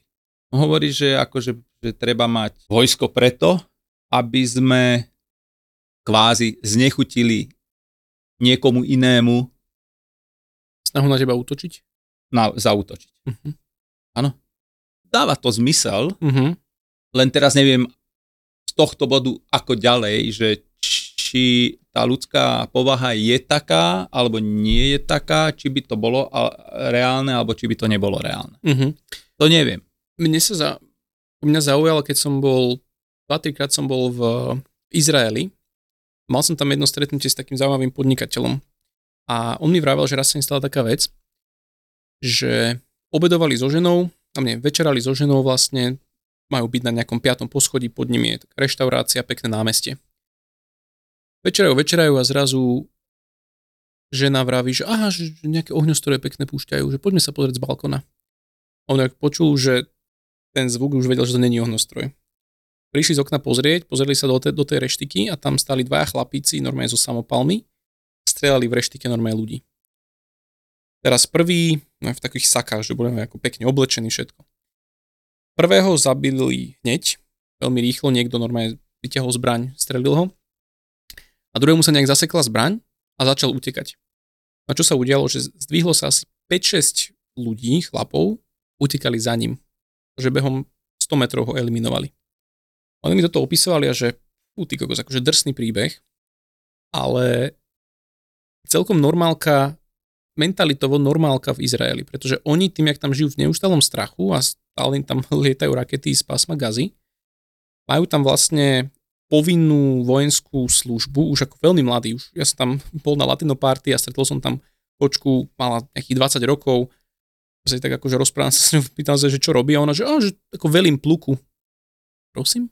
No velím pluku, že mám normálne pluk nejakých 20 ľudí a normálne akože som na základni a velím im. A proste kočka, čo úvodzok akože nič zlomal na Slovensku, 20-ročnej babe zveriť niečo takéto. No neviem, či na prstoch jednej ruky poznám ľudí, ktorých v 20 neviem, či sám sebe by som zveril takúto robotu. Čiže oni tam vyrastajú akoby v takom niečom, že veľmi silná domobrana, veľmi silné, silné ozbrojenie, ozbrojenie ľudí a to je to, čo akoby drží tú komunitu v nejakej, v nejakej fáze v tom, že ak niekto zautočí, tak veľmi rýchla eliminácia, pretože najviac, aj štatistiky hovoria, že najviac tých strelieb v Amerike, tých mass shootings, sa deje práve v gun-free zones, v zónach, kde sú zakázané zbranie. Pretože tam ten útočník ide s tým, že ho nemá kto zastaviť. Vtedy narobí najväčšiu paseku. Ak by tam mal tú kontra silu, tak buď by do toho vôbec nešiel, lebo akože nechce riskovať život? Alebo by napachal menšiu, menšiu galibu. Hej? Takže to je taká, taký zaujímavý, znova kam som sa ja nejak myšlienkovo dostal, že to isté napríklad Švajčiarsko, veľmi silná domobrana, veľmi silné vyzbrojenie ľudí. Ja som v tomto skôr na tej strane, že, že ľudia by mali mať prístup k zbraniam a k nejakému samoozbrojeniu, prospech samou, samoobrany, sebaobrany. Zas politici povedia, že áno, ale čím viac zbraní, tým viac útokov a podobne. Čiže je to veľmi taká delikátna téma a preto aj s tou armádou, že ja si myslím, že armáda štátna nemusí byť úplne nutná, pokiaľ, pokiaľ máme silné, silnú domobranu, tak nazvem, alebo silné seba vyzbrojenie. Čiže s týmto akože tiež je to v mojej, v mojej hlave ešte také nie úplne usadené a napríklad Ayn Rand, čo je autorka knihy Atlas Shrugged, možno poznáš, jedna teda z mojich top 3, ak nie top kniha, Atlas pokročil plecami, tak ona bola toho názoru, že, že štát by nemal existovať a mal by byť teda len zastrešovať funkcie, teda mal by existovať, ale zastrešovať len funkcie. Polícia, armáda, súdnictvo. Len tieto tri funkcie, nič viac. Žiadne sociálne systémy, žiadne vzdelávanie, žiadna hygiena a takéto sračky. To by mali, mali by sa nechať na voľný trh. Ale zase potom o krok ďalej sú kryptoanarchisti a kryptoanarchistické smerovanie, ktoré hovorí, že aj súdy môžu mať arbitrážne súkromné, aj policia vie fungovať e, podobne napríklad na Roatane v Prospere, v tej e, ekonomickej zóne, kde je súkromná policia. Hej, súkromná policia je vlastne vo finále nič iné, len súkromná strážna bezpečnostná služba. Ale tým, že tí bezpečáci vedia, kto ich platí, tak vedia, kde majú stať, o koho sa majú starať, o aké územie, o akých ľudí a podobne. Efektivita je oveľa lepšia vo finále. A, a tá armáda, to je potom taká otázka, že či ľudia sa dobrovoľne dohodnú, že budeme platiť nejakých ľudí a crowdfundovať niekoho, kto bude brániť a či vôbec dokážeme vytvoriť také to skupenie, ktoré sa vie ochrániť. Hej? Ale napríklad na to je zaujímavé sa pozrieť na NATO ako také, ktoré, OK, ty nemusíš mať armádu, ale prispievaš 3% z, rozpočtu na to, aby ťa si bol pod nejakým dážnikom ochrany. Hej? Takže to sú veľmi také, také zaujímavé veci, že ja oscilujem medzi teda Ayn Rand, alebo tým, tým objectivism, ako to ona nazýva, a vlastne kryptoanarchiou, kde si myslím, že veľa vecí, ktoré dnes rieši štát, buď vôbec nepotrebujeme nechať štátu, alebo to vie riešiť súkromný sektor. A potom sa dostávam do konfliktov pri komunikácii s mojim ocinom, kde toto všetko rozoberáme. Ale za mňa je napríklad zaujímavý experiment práve tá Prospera, kde máme tú akadémiu. Pretože to je súkromné mesto, ktoré vyslovene je praxi nejaké územie, ktoré patrí akoby governance, nejakej firme, ktorá rieši governance as a business, ktorá vlastne chce nastaviť také legislatívne podmienky, ktoré prinesú viac kapitálu a vďaka tomu, že tam ľudia budú bývať, robiť biznis a tak ďalej, tak z tých daní, z tých poplatkov a subscription a všetkého, ten biznis, tá Prosper ako jurisdikcia bude ziskový biznis. Hej, majú svojich investorov, stavajú infraštruktúru, extrémne nízke daňové zaťaženie, veľmi transparentné, jednoduché. Takže tam som niekde aktuálne mentálne, že asi si v praxi neviem vo fyzickom svete zatiaľ predstaviť čistú kryptoanarchiu alebo čistú takú tú anarchiu, lebo náražam tam stále tiež na nejaké kontraargumenty, ako by sa riešilo toto, hento, tamto. A niekde sa dneska nachádzam práve v tom, že súkromné mestá, malé komunity, niečo ako boli mestské štáty v Grécku, tak tam som niekde aktuálne, že toto je podľa mňa udržateľný biznis, kde ale áno, Prosper ako taká nemá vlastnú armádu. Čiže keby sa Honduras ako materská krajina rozhodla, ideme zrušiť Prosperu a zrovnať ju so zemou, Prosper sa nemá ako uchrániť. Hej, takže narazíš na to, že treba armádu, má mať Prosper armádu, alebo nie. To sú znova také akoby hodnotovo, morálno, filozofické otázky. OK, podľa mňa treba prejsť postupne, to, to je dlhá, dlhá cesta ešte pre ľudstvo, prejsť z toho fiat mindsetu do do Bitcoin mindsetu. A z toho Bitcoin mindsetu vyplývajú iné veci ako z toho fiat mindsetu. Áno, fiat mindset hovorí o tom, že, že musím kvázi, možno tak silne povedané, uh, ublížiť niekomu inému, aby som, aby som ja mohol žiť, uh-huh. ale nemusí to tak byť. Uh-huh. A to je, to je ten Bitcoin mindset. A potom, potom môžeme ísť aj hlbšie, pretože, pretože otázka je, ako filozofická otázka je, že kto som ja uh-huh. a či existuje ja a nie ja. A to nie ja je niečo iné ako ja. A keď to celé je ako celok, uh-huh. tak keď ja ublížim niekomu inému, tak ublížujem sebe. Uh-huh. Prakticky. Ale to je, to je trošku taká nadlhšiu te- debatu. Áno, áno, áno. Veľmi pekne, myslím, že neviem, či poznáš Dušakové 4 dohody, keď urobil to takéto divadlo. Áno. Vlastne uh, Miguel Ruiz, myslím, že napísal tú knižku 4 dohody uh-huh.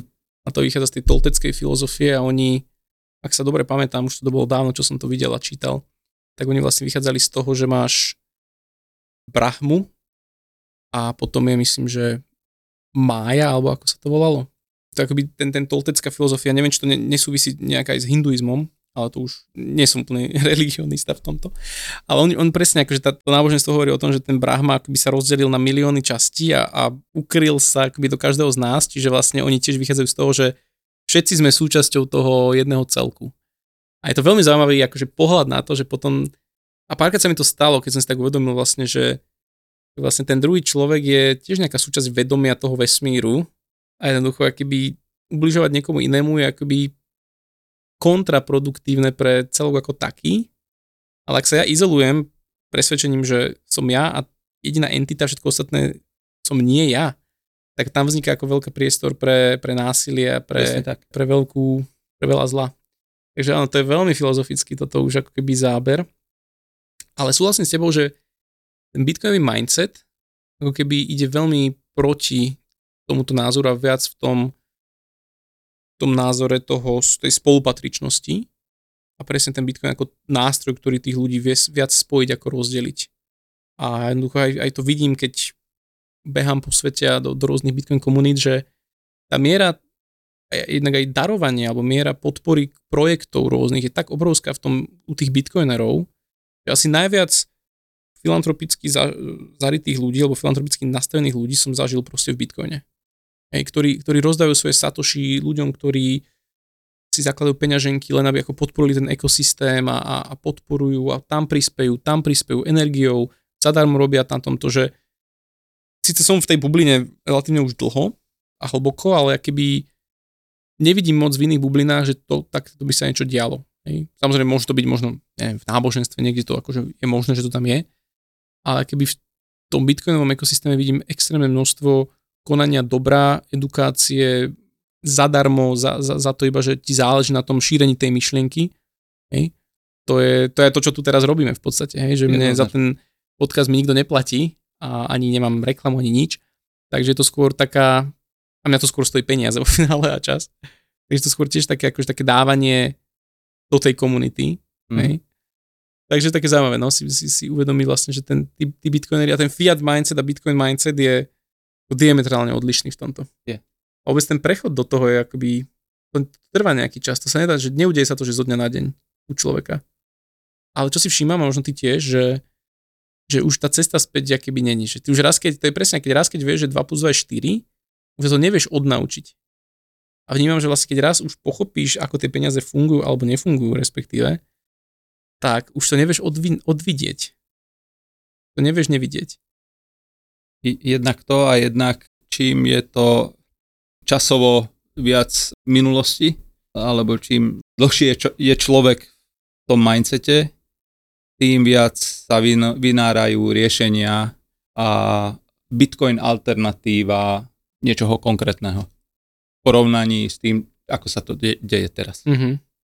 A práve si myslím, že našou úlohou e, je, je ísť akože, ako dopredu v tomto a vytvárať cestu pre iných. Mm-hmm. Súhlasím. A to bude vlastne aj súčasť dnešného Bitcoinového meetupu, ktorý tuto absolvujeme. A. Super. Roland, ja by som to tuto ukončil a ja si ťa veľmi rád zavolám znova, pretože som veľmi milo prekvapený s hĺbkou, do ktorej sme sa dostali. Takže to som až, až nečakal, ale Ďakujem. pre mňa to bolo veľmi, veľmi inšpiratívne stretnutie. Ešte na záver otázku, ja sa vždy pýtam hostí, nejakú takú krátku odpoveď na otázku, že čo by si odporúčil bitcoinovým nováčikom, ktorí počúvajú tento podcast? Možno to bude znieť tak, že to nesúvisí s bitcoinom, ale myslím si, že mali by, každý človek by mal mať radosť zo života. Radosť každý deň. A keď človek nemá raz, radosť zo života každý deň, tak asi je na zlej ceste. A treba sa učiť stále počúvať sám seba a vedieť korigovať. A mať odvahu korigovať a mať e, ísť celým srdcom do toho a, a korigovať. A keď človek cíti, že, že je šťastný alebo že sa dobre cíti vo svojej koži, tak je na správnej ceste. A myslím si, že tá správna cesta človeka zavedie, zavedie z pohľadu z určitého aspektu e, privedie k Bitcoinu práve. Mm-hmm. Veľmi hlboké a ale podľa mňa veľmi pravdivé. Super. Ďakujem si, že si prijal pozvanie. Ďakujem. Jednoducho Bitcoin. Podcast o budúcnosti peňazí, slobode a technológiách. Jednoducho Bitcoin.